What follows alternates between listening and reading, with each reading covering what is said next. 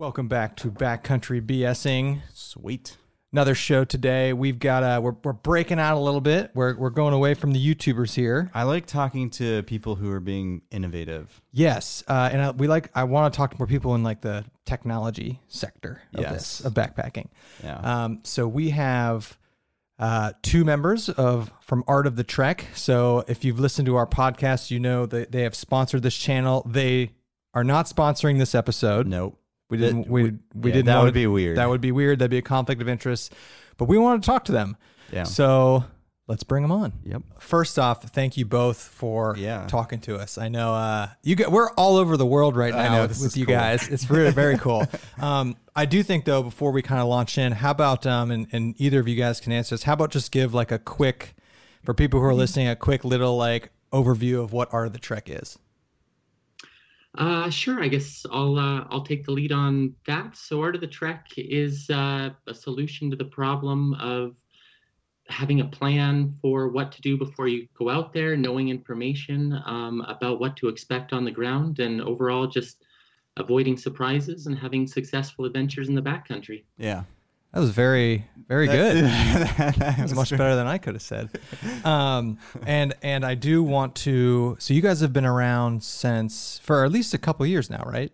Yeah, we've been plugging away on this uh, for a couple years. Um, yeah, starting starting small and listening to users. And Nicole uh, has a lot of experience um, chatting with people, and this has been really built up based Mhm. upon feedback uh, from from hikers and campers out there around the world. Maybe she can speak a, a little bit to uh, her involvement with them and how that has guided the project.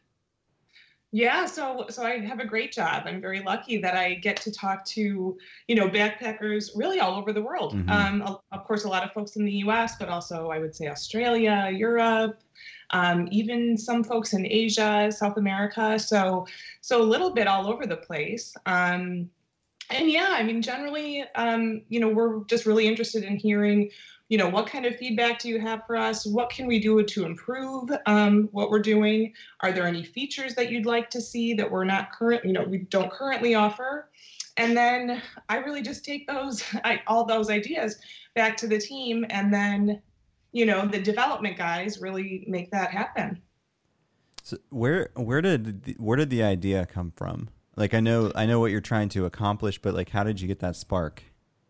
Yeah, I suppose uh, that's so. I, uh, growing up in the outdoors and spend a lot of time doing it. My background's in computer engineering, so Oh, blending nice. software in the outdoors to solve problems that I saw existed out there um, was was a natural fit for me. Um, that that said, as tempting as it is sometimes to make it a pet project of my own, we really try and have it be guided by by user demand um, and you know prioritize the things that people want to see out there. So it probably sparked by me and then uh, driven by community feedback, as Nicole was referencing. And um, so I'm assuming Scott, this just started with just you. Yeah, so uh, started off as me as a one man show doing a little bit of everything. Yes. Um, and now, I, Nicole, I think we talked about this. Can you talk about like how big you guys have gotten just over the last couple years? Because you're it's a fairly, it's not a small enterprise now. Well, it's still a small, you know, I think it's still a small team. I would say, I don't know, Scott, are there maybe 12 of us on board?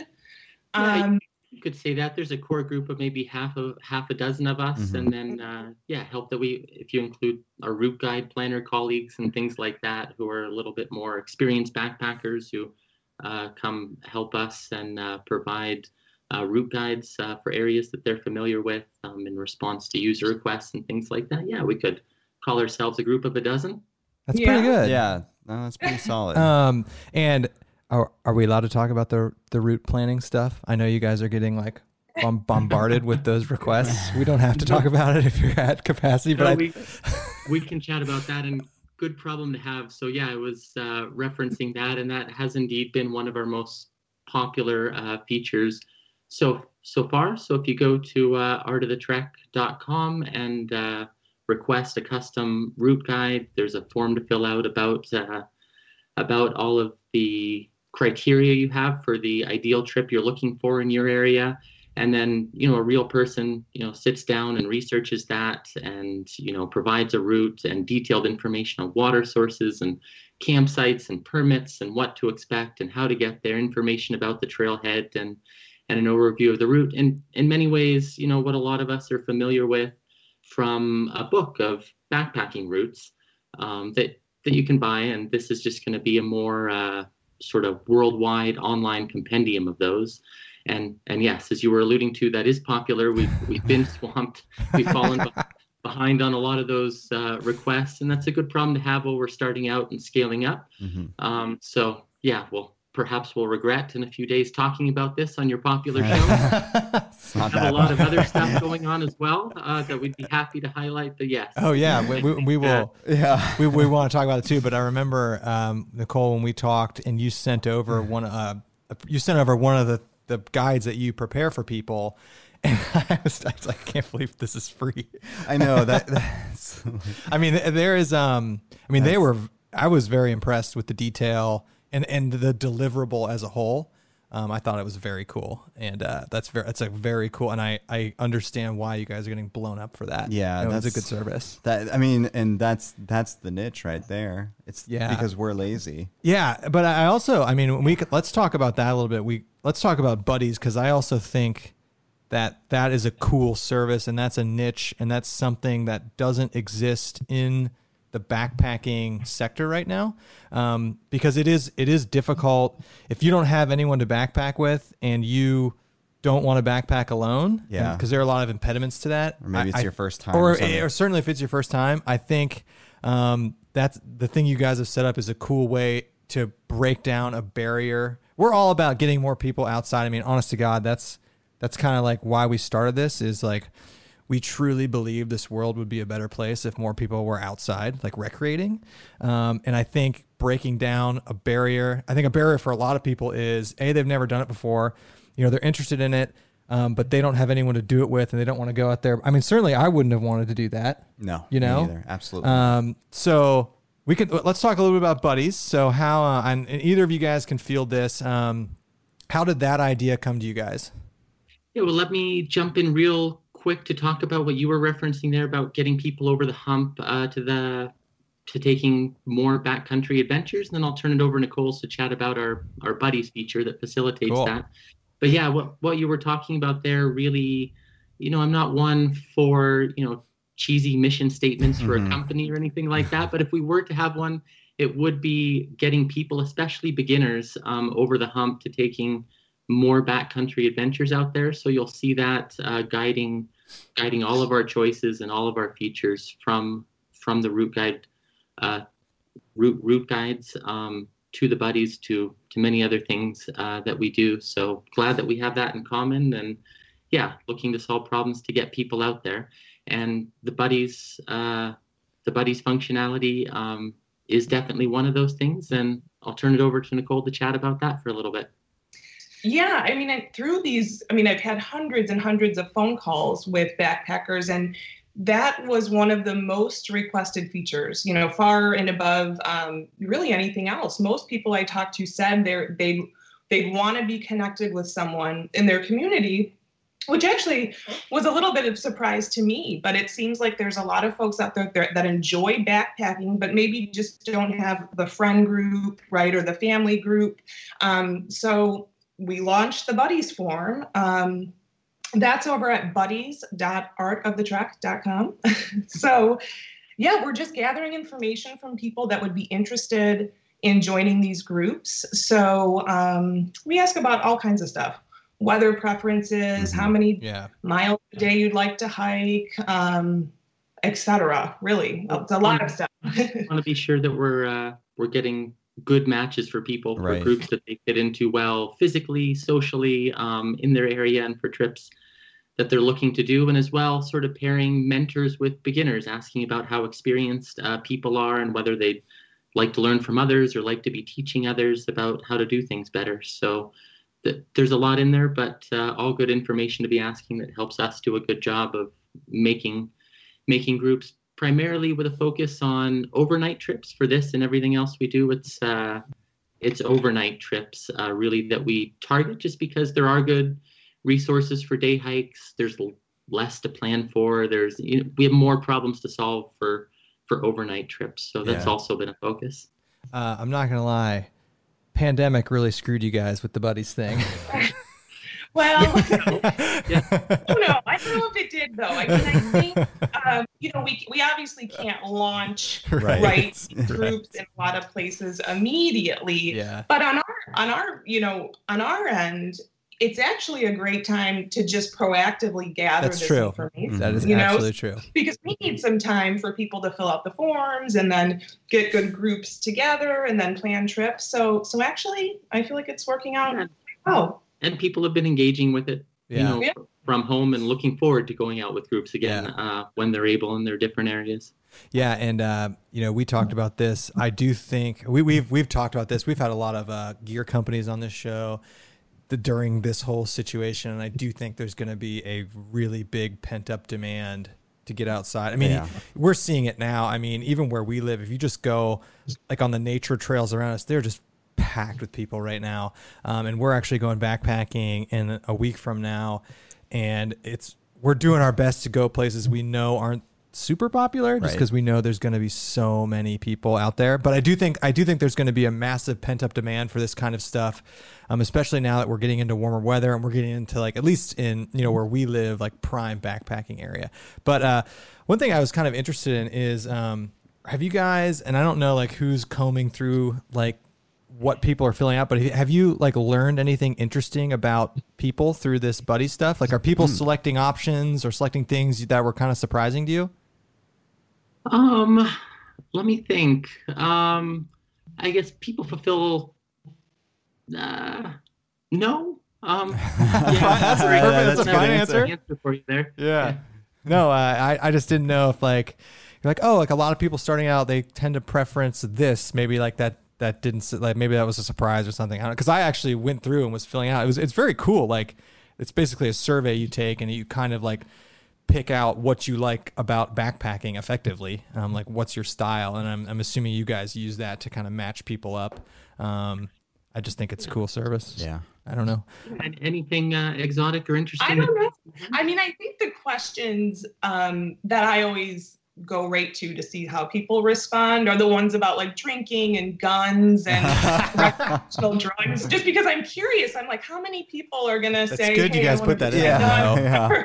No, that, that's Maybe that's a personal curiosity. of you got a lot of booze booze boozy people I, wonder if there's like if there's trends by like geography for that. There's too. gotta be. yeah. There's gotta be. Yeah, maybe get more younger people into like you know someone's. I Right. I understand people bring marijuana on Mhm. camping Yeah. trips sometime, like a whiskey by the fire, and some people really don't. Yeah. Um, and some people feel safer going with a firearm depending on where Yeah. they're camping. And other Right. people are horrified at that idea. So we try and ask people about. Uh, I don't know if those are controversial things, but Not things anymore. No, and uh, out in every area. So. Yeah. and, and we um you know we backpacked all over the country now, and backpacking in Ohio, Pennsylvania, Michigan is much different than backpacking in Colorado or California Yes. in terms of the people you see out there, what they're bringing, and what they're doing. Yes, Um, absolutely. and everything you mentioned, you'll see it You'll see it. You know, there's a lot more firearms in Ohio and Pennsylvania than there are in California.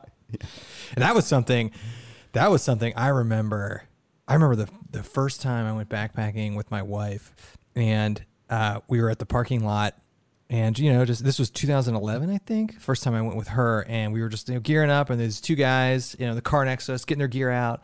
And we're just like chit chatting. They turn around. And they both had like uh, drop leg hip holsters with Glocks on them, and I was like, "Okay." it, it really takes you back at first. If you, and then now we see people in Ohio. Yeah, it's every other person. We see a lot of people ca- open carrying. Um, that's ne- that's not something Andy and I have ever done. Um, Yeah, and, not that and we're- on and and there's specifically hikers and backpackers. Uh, Right. going, it's like a personal protection thing for them. Is, Yeah. is that it? Yes. interesting. Uh, I, I- you know, honestly, yeah, I mean, there's no wild, there's no wild animal in Ohio that you're gonna need to fend off. and and a and if there was like bear, it, It's so rare. it's rare, and you the little nine millimeter pistol. I do. I, I mean, maybe the argument about like down in southern Ohio, some little s- sketchy areas. Yeah, and um, that's another thing. You know, depending on where you backpack, you know, Andy and I, and probably the reason people are carrying these things is in Ohio and in the Midwest, we've had the sketchiest encounters with people, not with animals. Yeah. Um, And- uh, and uh, it yeah, it sounds like there may be a good story or two there. You gotta. Oh, gotta- oh, yeah. Well, we've got Yeah. because people always ask us, you know, what's the scariest thing, and and on more than one occasion, on several occasions, a very common thing that happens to us. I remember last time it happened to you is Yeah. like 2 a.m. You're sleeping, and there's a flashlight and a person right in your face. Oh wow. So maybe that maybe that should be on the survey somewhere. That has happened to us, and it was never like malicious. You know, one time, Yeah, no, this guy was- was... looking for his group of friends and thought we were them, and so there's just a flashlight in Andy's face. Yeah, in the middle like, of the night. In the middle of the night, it wakes you up, and it's definitely scary. That has happened to us on numerous occasions, um, but never malicious, I guess. no, no, no. It was always just people. We've definitely encountered like what appear to be very sketchy people on the trail, for sure. Not at night And though. their backcountry marijuana grow operation. No, we have No. not. We have not hit that yet. Luckily. we're waiting. You know, we've been to I- California. We haven't hit that yet. Um, I know, right? Although they say that's rampant in, in the national I, that would be the I, don't even know how I would respond to that. I'd run. Just walk out on a field of marijuana. I don't know. I'd get out of there. Um, what other sketchy things have happened to us? Nothing. Just, just Other- a few other than people. A few human. yeah, the animal encounters. inter- interactions we've seen bears, but it was never sketchy.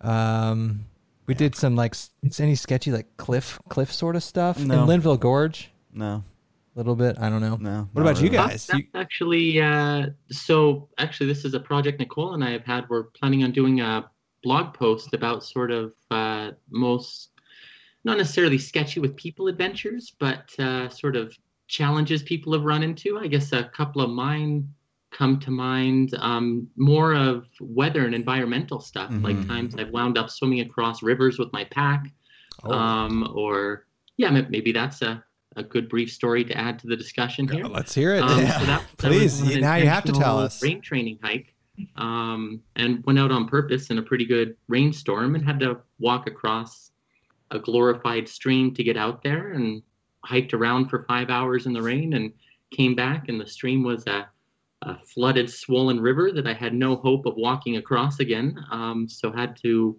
reference satellite view on my phone and find a bend in the river where it Oh, widened out and shallowed out a bit. Um, and yeah, wound up uh, waiting for the water to recede a little bit. But even then, I uh, sort of held my pack by one strap and doggy paddled across that, um, which which may not have been wise in retrospect. So yeah, another thing we're uh, we're looking to compile is sort of uh, brief, sort of three paragraph stories from experienced backpackers of sort of the decision making process of of uh, bad choices they've made or problems they found themselves in and how they got there, how they should have made different decisions. but do, do you consider? could I've, I've got a differently. story. Oh, I've do you consider? story. Do you consider that a bad situation that you were in? Like, and that was a poor decision. So I did not have the gear with me to spend the night, um, and certainly getting swept downriver would have been would have been a poor decision. problematic. I I was a competitive swimmer, but that's irrelevant in Right. the uh, in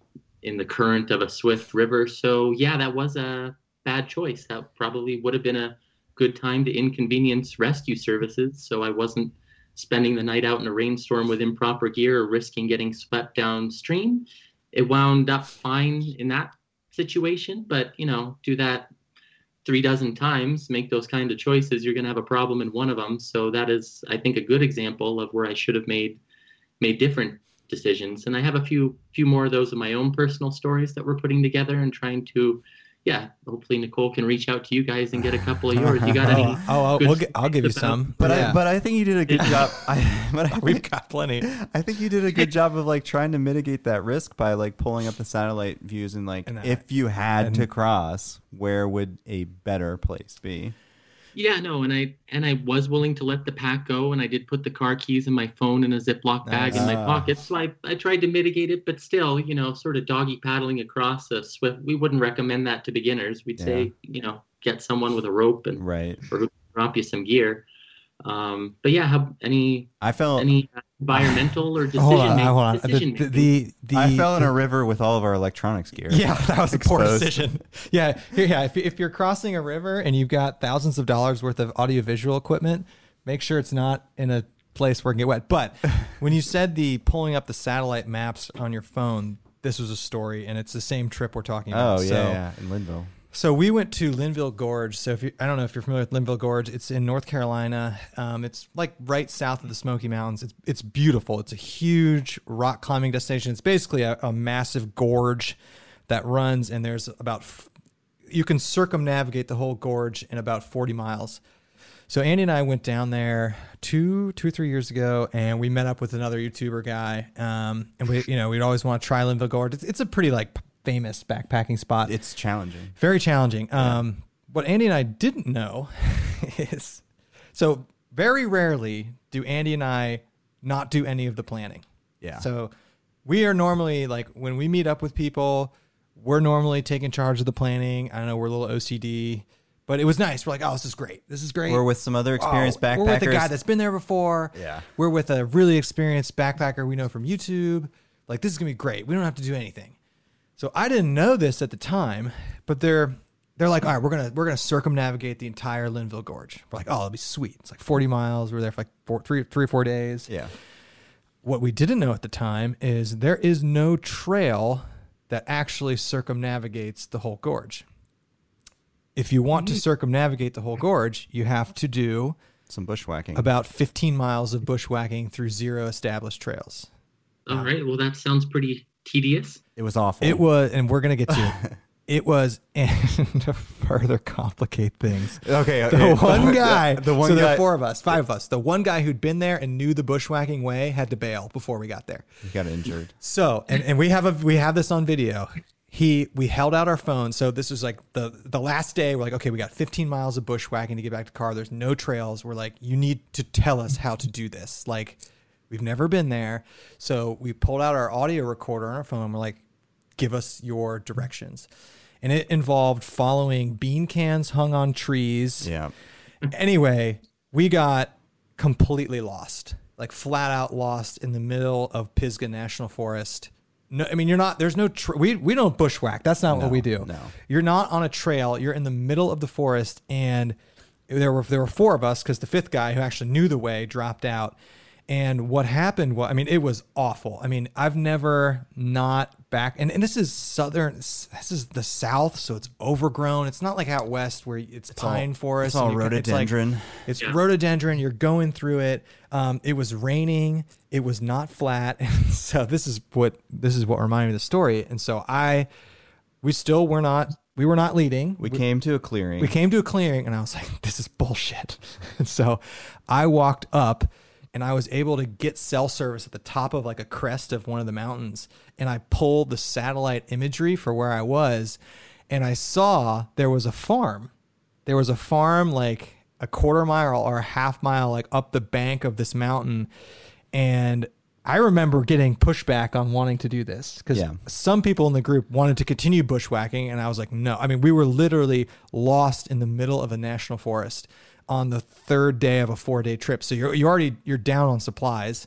Um, so we used satellite imagery to kind of navigate our way to a farm, like a huge acre farm, and then we were able to follow that farm up to find a road, and that's how we like got saved. But it was several mistakes were made, yeah, yeah. not, knowing the not- whole trip plan. Yeah, not knowing and not spending the time to research it ourselves. Yeah, and then when the guy that did know the way bailed out, we sh- should have never attempted it. Yeah. I mean, it was literally like, okay, uh, go count six trees down on your left, cut up, go uh, a quarter mile this way. There's a bean can on a tree, turn right, take that for two miles. There's a down log. I mean, literally, those were the directions we were given to cover 15 Yeah. miles. we're like, what?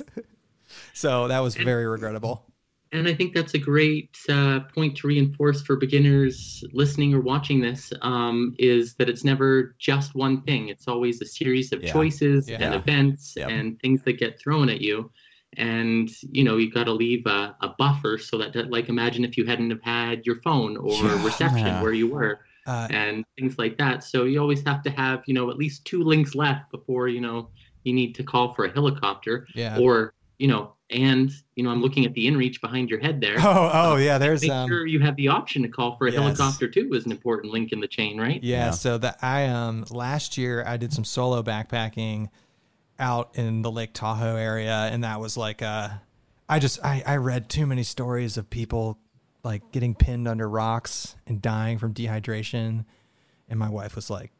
Dude, you got to take something. so I got the And then- inReach, and that was Yeah, I, I, I wish we had a sponsorship by by Garmin. We don't yet, but Yeah, I I, know, wish right? that we did. So a- as I say this, it's just as a a, a big fan of the device. Like the InReach is fantastic Yeah, relative is. to anything else out there because it also provides the ability to live track you and Yeah. you know be emailing and texting with Yeah. people so you avoid a if you need some help but not a helicopter you know you can keep it low key and call for help from friends or family as well so yeah, um, and it's I've it's great experiences with it it's cool. Like you can send people the link and like just follow like your breadcrumbs. I think that's cool Yeah. for people. Um, another another story that came to mind about regrets, and this wasn't a major regret. You're talking about inclement weather. When the one of the first times we went backpacking together was 2009 in Wyoming, actually in the Bighorn Mountains, and we got caught out in some pretty nasty hailstorms. Yeah, we had to. We had to. We were stuck for like two days, two and a half days. Um, and it just that was our first time.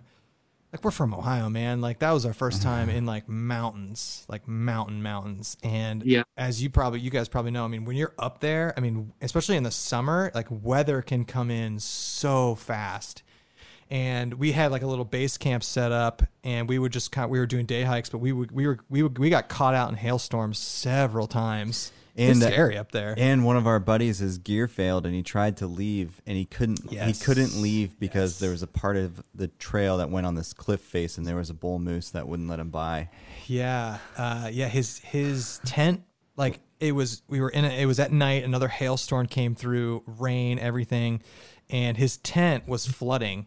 And we were nine miles from the car, and I think it was like 9 p.m., like 8 or 9 p.m. And randomly, he's like, guys, he's like, I got. It. I'm just gonna hike down there, sleep in my car, and then the next morning we were gonna leave. I'm like, all right.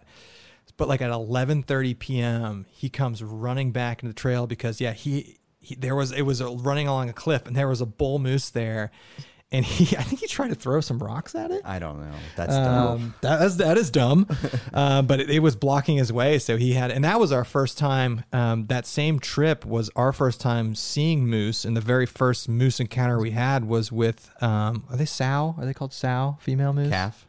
sow, Cow- cow? sow and her calves. Anyway, it was a female moose with her young, and we didn't know at the time. And our buddy who lived in Wyoming was freaking out. We didn't know at the time, but that's like a incredibly of all the moose encounters you can have. A, a mom with the young is like the most dangerous one you can have. We didn't know that at the time, so there were some Yeah. mistakes there. Well, Like- there you go. I'll put in a plug for uh, bear spray that not only solves problems with bears, Yeah. but sketchy people in Ohio yes. as well as moose in the worst case scenario. In, so in fact, so we're going on a trip, and I, there's a can of bear spray right right down there. Uh, we've never really carried bear spray with us before regularly, but we're going to an area in West Virginia that has a dedicated black bear sanctuary. So um, we're carrying bear we're carrying bear spray. Why not? Yeah. You know, at the end of the day, odds are we probably won't have to use it, but if it makes us sleep better at night, it's worth the wait. Yeah. I, I don't know. We've never carried it before though, uh, and we've never done. I don't know if if Scott or any of you guys have. We've never done anything in grizzly country. Uh, so I recently moved here to uh, to Wyoming, um, and right in the heart of grizzly country. yeah. Uh, so it is Nice. spring now. They're waking up. They have their cubs with them, and I carry it uh, carry it right on my hip. I I, I have yet to uh, to make use of it, but as I said, it's fairly lightweight and solves Yeah. problems from people to moose charges to angry mama grizzly bears. Right. So, um, yeah, it's about you know bear attacks are are very rare, Yeah. um, as is getting struck by lightning and things of that nature. But of the people that do get struck by lightning, they're typically hikers hiking Yes. on ridgelines in Yes. thunderstorms. And of the people that do get attacked by bears, you know, they're typically solo hikers, you know, hiking out in the middle of nowhere grizzly country. Um, me. So best to take steps to mitigate things when you're putting yourself in a higher risk category for what are still, you know, rare events. I, I suspect if any beginners listening to this, all of our horror stories and everything we're terrified of from grizzly bears to We're really moose, selling backpacking, guys. um, You gotta get you gotta get in the buddies group that doesn't include those encounters. So y- you know, we we should say you know ninety eight percent of all our experiences out there are are pleasant or i- if it's not pleasant i'm a big fan of uh, if, if i said you know different types of fun is that something i think people talk Oh, about in yeah. Yeah. yeah. world. So t- type one fun, just for your listeners, uh, sort of enjoyable things. Uh, maybe that's you know lounging on the beach or things that are fun and pleasant in the moment. Um, and then type two fun is not necessarily fun in the moment, but you know good to tell stories about after the fact. Um, and then type three fun is is getting mauled by a bear, breaking a bone, stuff you never want to see, stuff that involves you know a rescue. I, uh, Um, When when you were bringing up the lightning thing, that's all I thought about during those hailstorms because you're above tree line, so there's no, Yeah. it's not like get to the lowest point, like you are the highest point, and you see the lightning coming down on the mountain. You're just like, this is how people get struck by lightning. Yeah. I remember that. Oh, that was freaky. So but yes, uh, we're describing a lot of bad bad scenarios out there and sort of our worst case stories and stuff. But for the most part, you know, hiking's a good combination of type one and type two fun. You know, there's some discomfort and yeah. you know chosen challenge of you know, I, not uh, having a hot shower and a comfy bed. Yeah, I uh, I always describe backpack. I always say when when I talk about backpacking with people who don't backpack, I'm like, there's there's two kinds of fun. There's stuff that's like really fun when you do it, but it's not that memorable. Memorable, like like a roller coaster, something crazy. And then there's stuff that's not necessarily that fun sometimes when you're doing it, but it's really memorable. And I put backpacking in that sort of category, where like it, it is uncomfortable sometimes, and it is hard. And that's one thing uh, one thing we always preach to beginners too, and this is something this is a soapbox we've got we've gotten on, Not too much. but we I cannot tell you how many people we see backpacking, and it is regional, that are they don't appear to be in really good shape, like physically, like Yeah. cardiovascularly, and backpacking is is difficult. I mean, it's a it's a physical exertion. And if you just get, and I'm not saying you have to be a marathon runner, but if you if you just put yourself in a, some semblance of better shape, you will enjoy it so much more. Yep. Like so much more. Because I think that is a barrier to, to to some people. It's like it's it's hard. Like putting 30, 40 pounds on your back and hiking 10 miles or going up a mountain, like it's physically hard. And if you're in awful shape, it's going to be that much harder. So that's something we try and tell people. It's like, I'm not saying like go run a half mile or something, but like put the pack on and walk around the block a couple times or like just do something. yep. I don't Yeah. know. And on the flip side of that, that also brings to mind. I'll turn this over to Nicole in a Uh-oh. second. Um, people using backpacking uh, for Oh, fitness and weight Oh, loss yeah. and things like that. You know, beats a gym. And how often do you uh, see that in the folks that you chat with, Nicole? I mean, quite often. I mean, a lot of people, you know, have found our website or heard about us, and because they, you know, are embarking on a sort of a fitness journey. hmm And I think it's really appealing because it's essentially just walking, right? Right. Yeah. Um so i think yeah i think i think people feel like yep i can do this. You know i do i do completely agree with you that especially um, coming from the company standpoint we obviously want to make sure that people are prepared and that they're healthy enough to take a trip right? So um, for example when we uh, prepare these route guides for folks we're really careful. You know, if they're a yeah. beginner, then we kind of are like, ah, do, you- do you really want a five night trip? Because we wonder Yeah. if maybe do a one night trip. You know, backyard. Right. So Or that, That's good. that that's in, going from like Florida to, you know, and then they want to hop, hop- maybe do the backpacking trip in the Rocky Mountains, then, you know, obviously we consider the elevation as a, you know, as a factor that that might not be great for the beginner. Um, so yeah, I feel like we try to take that stuff into consideration so if, when can. if someone if someone wants to do that service with you and they're like brand new absolute beginner and they're like I want 10 days in in in the mountains of Wyoming do you do you like say hey you know maybe maybe let's let's start a little We- smaller we have a checklist to go through based on experience, and that checklist gets added to as as we learn and see um, the mistakes of what some people are asking for. And yeah, well, you know, I I encourage beginners to you know set up their equipment, spend a night sleeping. hmm Um, in their backyard. For me, it gets into type three miserable fun pretty quickly. Yeah. If I get a bad sleep out Yeah. in the back country and you're tossing and turning and joints are aching, like sort out your sleep system on the living room floor Yeah. um, before you head out there and you know head out you know go from your living room floor to your backyard from your backyard to an hour from the trailhead. So you have the option to bail out from that to a one night to a two night and scale up in you know in an organized way um, you know setting yourself up for success on you know things things that aren't uh, inherently comfortable or normal for people to work out the kinks in their systems. Um, on a regular basis. So. Yeah, and I think I, I think making sure people like the first time, and I kind of experienced this with my wife because I, I, don't. She had never backpacked before she met me. Lucky her. Um, she does it all the time now. But like, I wanted to make sure the first time she went, like she had the most the most positive experience because I wanted her to keep doing it, and part of that was we're going two miles. Like we're bringing all the good food. You know, we're gonna have a great campsite. Bring all the clothes you want. I don't care. She brought a nail file. She brought like you know all sorts of girly stuff. I'm like, that's fine. Like bring it all.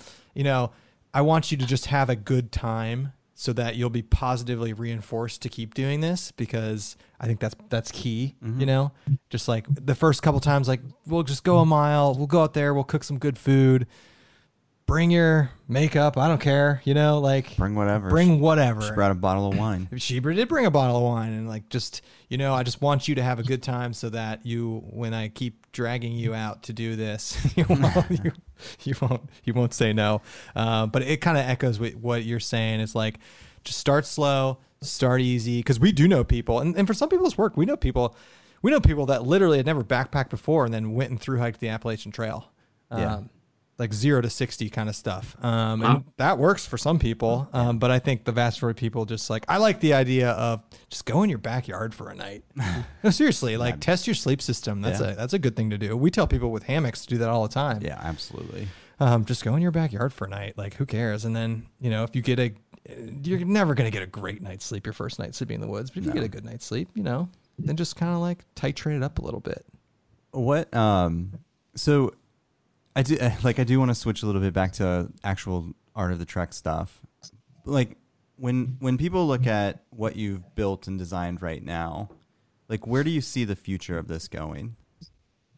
Yeah, so great question. Um, and as I as I like to say to Nicole, not not up to me and and my preferences. You know, up to where we see user mm-hmm. demand and traction, and you know that has substantially been behind route guides so far. So I can envision a, uh, a good focus on.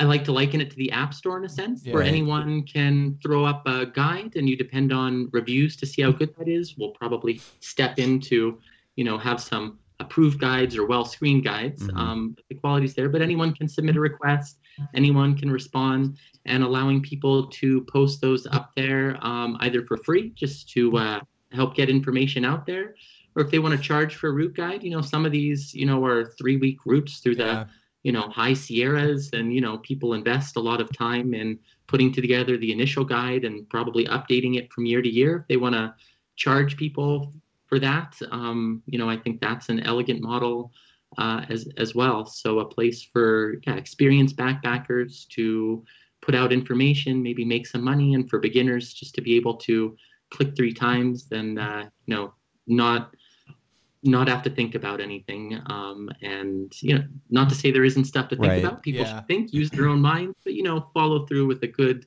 good, uh, solid guide uh, that they can be confident in. That'll get them out there with minimal to no surprises along the way. So it's it's almost like you're you're moving towards like a model of, or in continuing to do like just a strong virtual community of of resources.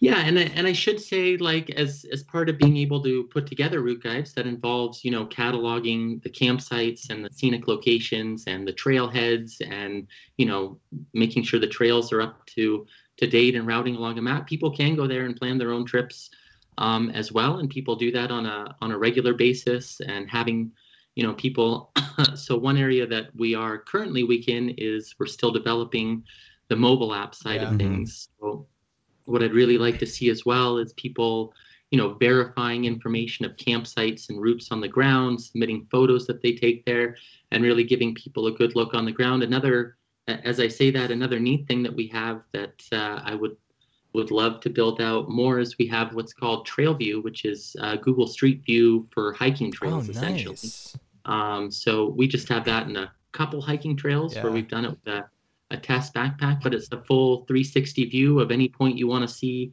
along the trail so you can see what to expect. And I'd love to turn that into hyperlapse videos. And yeah, That's a great want- idea. You know, then you start streaming that on like a TV and you put the treadmill on the highest incline. Throw your pack on when it's they, bad. they have that uh, they have that for bicycles with Yeah. Zwift. Uh, they do that for Yeah, yeah, yeah. bikes these days. Yeah. Um, So, that's But very no, we're not looking to take it that far. No, that's uh Andy and I. We love technology. We both, we both kind of work in technology. No, I'm- Um, eh, I guess you know I do. I you kind of do. I guess you do. No. Um, but we're always we we one thing we preach, and we do get a little bit of hate for this because there are a small minority of what I call the the backcountry purists. Yeah. they're like no phone, no GPS, map, compass. We get a little, but that's the minority of people. We are all about like I keep preaching it on this making it easier for people to get out there. Uh, and part of that is harnessing technology. So Andy and I are always, always looking at the next sort of technology. And a lot of that in the last at least three or four years has been what you're, you guys are talking about, basically with the Guthook style of apps. Um, that really only exists though for like five trails, I think. I don't. I don't know. But it's incredibly helpful Yeah. to know, and you know, Nicole, we talked about this to know our water sources running. Yes. Um, or is there bear activity in the area? Is there what are the bugs like? Yeah. Is there a good spot to camp? What's the weather like this time of year? Yeah. Um, Yeah. and and having that in real time. The, the water stuff, especially. I mean, that that's almost a life and death thing sometimes. yeah.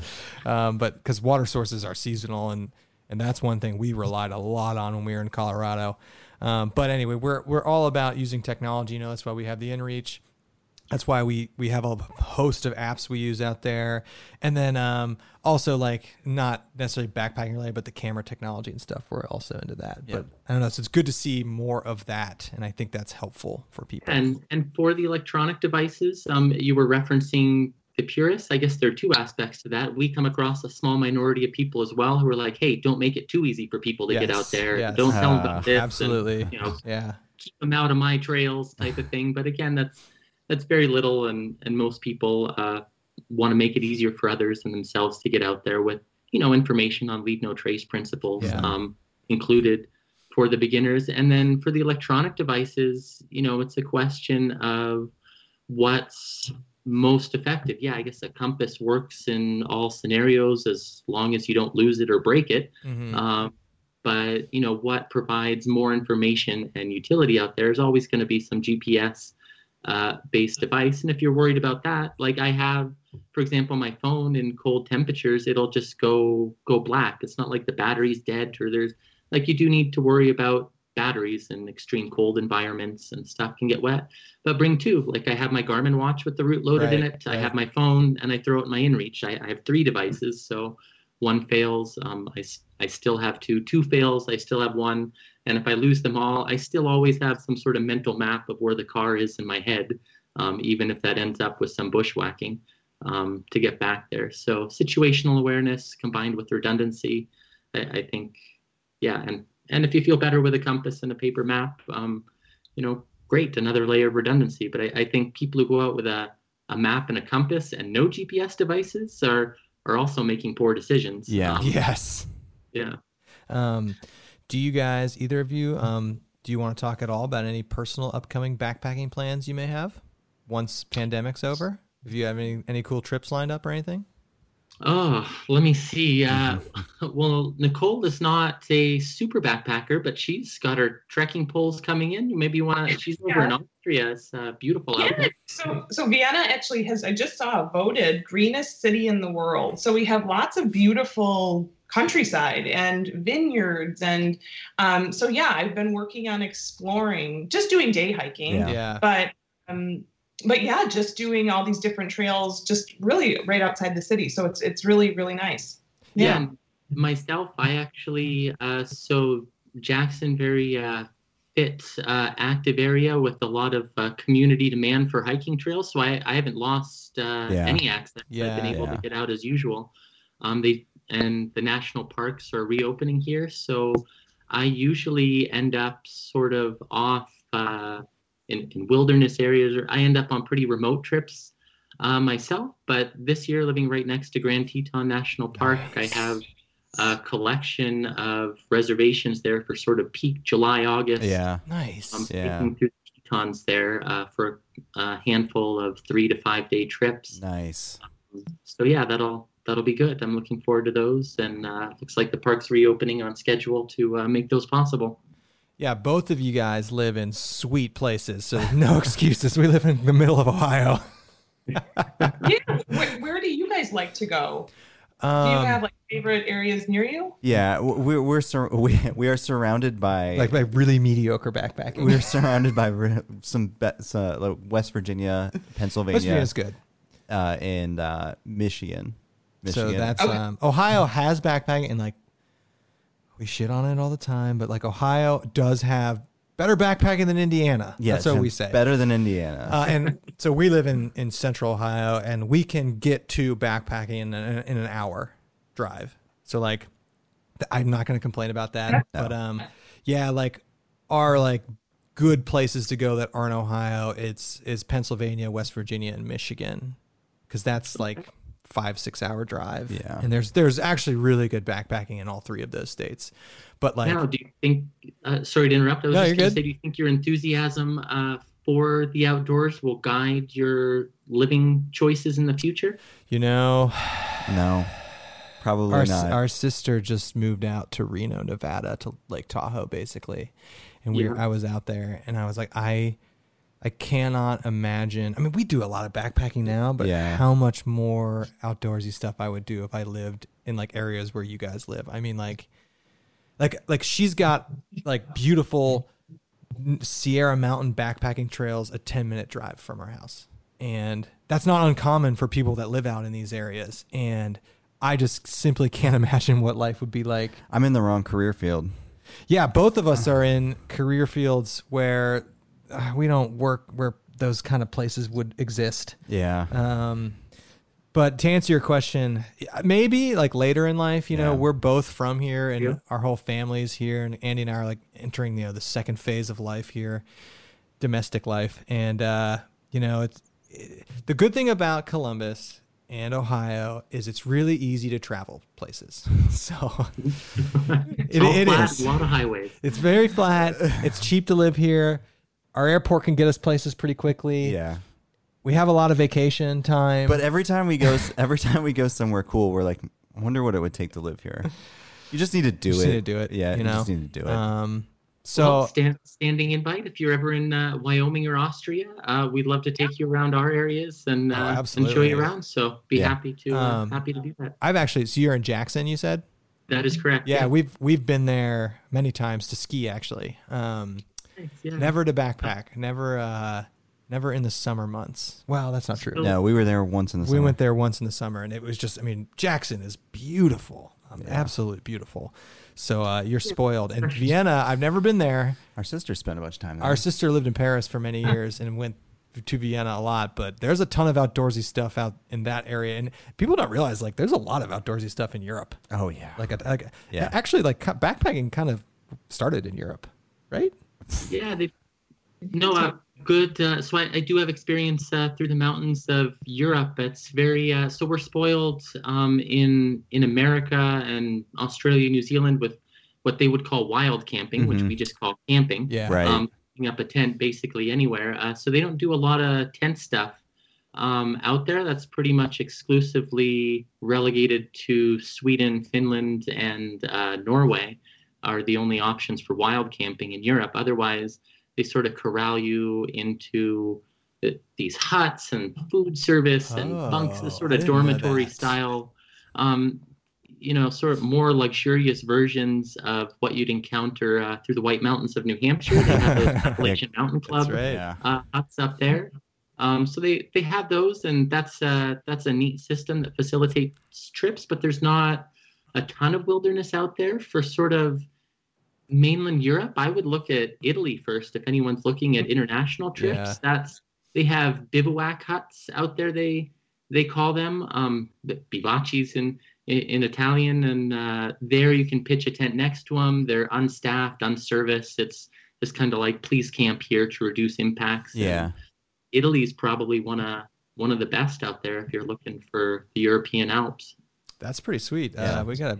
We people always ask us. They're like, you know, have you considered going abroad to go backpacking? We're like, yeah, but there's still a lot of stuff in the U.S. we haven't crossed off the list. Yeah. and yeah. the White Mountains being one of them. Actually, we Mhm. almost decided to go there in a week, but we didn't. But that's been on my list for a while. Um, that's that's tough. Although I, I'm not gonna lie, like what you described, you know, with those luxurious huts, Sounds pretty actually cool, Sounds actually. like it would be fun to do. Yeah, it, it My wife depends would love it. after. I mean, there's and they have great food at them. They have kitchens and and everything. You get hot meals. Yeah. Um, yeah, you have to. I, I think your husband Nicole uh, makes use Yeah. of it. Yeah. I mean, he lo- he loves going. I mean, because it's a bunch of guys drinking beer at night, eating schnitzels. You know, It- I think it's a fun experience for them. Somebody's playing the guitar. You know, they're all Yeah. talking about what they did that day and what the what the plan is for the following day. So yeah, he enjoys it. I yeah, I'd I, go for I remember someone eating telling me schnitzel. about like a, a, a, thing, a thing. I don't know if it was in Germany or France, but like you basically day hike between these things, and then yeah, at Mhm. night you, I'm like, that actually sounds really fun. Yeah. You know, you don't have to carry a tent. You know, it's a lot lighter. You you get this nice food. I'm like, that actually be something I would like to do sometime. I Yeah. don't know. Um, so yeah. Um, any other any other topics you No. guys want to cover? No, I, I think the I think it's important for us to ask. Like, is there anything about Art of the Trek that we should we should, that you you want our you want us to know about that we we didn't hit on? Yes.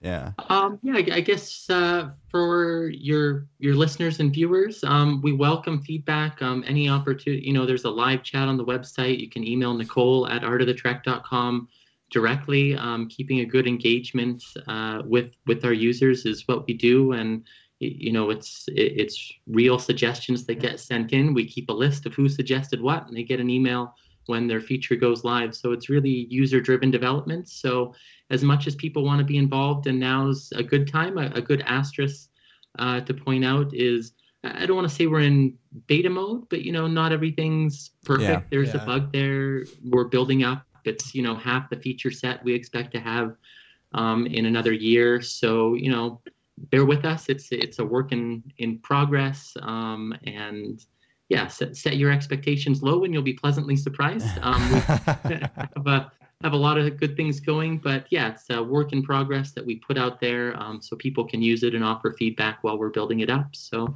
I think those would be the two main things. Well, I mean, we we certainly appreciate any innovation in Yes. this space, and so like, um, you know, to get things better, people need to use it and try it out and provide feedback, and so I, I think it's people need to do that. I also like I think it's you know something I really like about this is you guys are a supporter of the backpacking YouTube scape Yes, and um you were smart some- about that. yeah and and and and I- that's something as backpacking YouTubers you know we appreciate when companies things will support other, a, a bunch of backpacking channels I think that's good Yes. um so that's something we really like about you guys um thank you Well, we, Thank you. we appreciate the good content. Well, no you guys no do no uh so we're all on the same page. Yeah, and uh, this was really fun to talk to you both. Yeah. Um, thank you so much for taking the time. Yeah. I really appreciate it. Yeah. Thank Um, you. Yeah. Well, take care. Yep. Take care.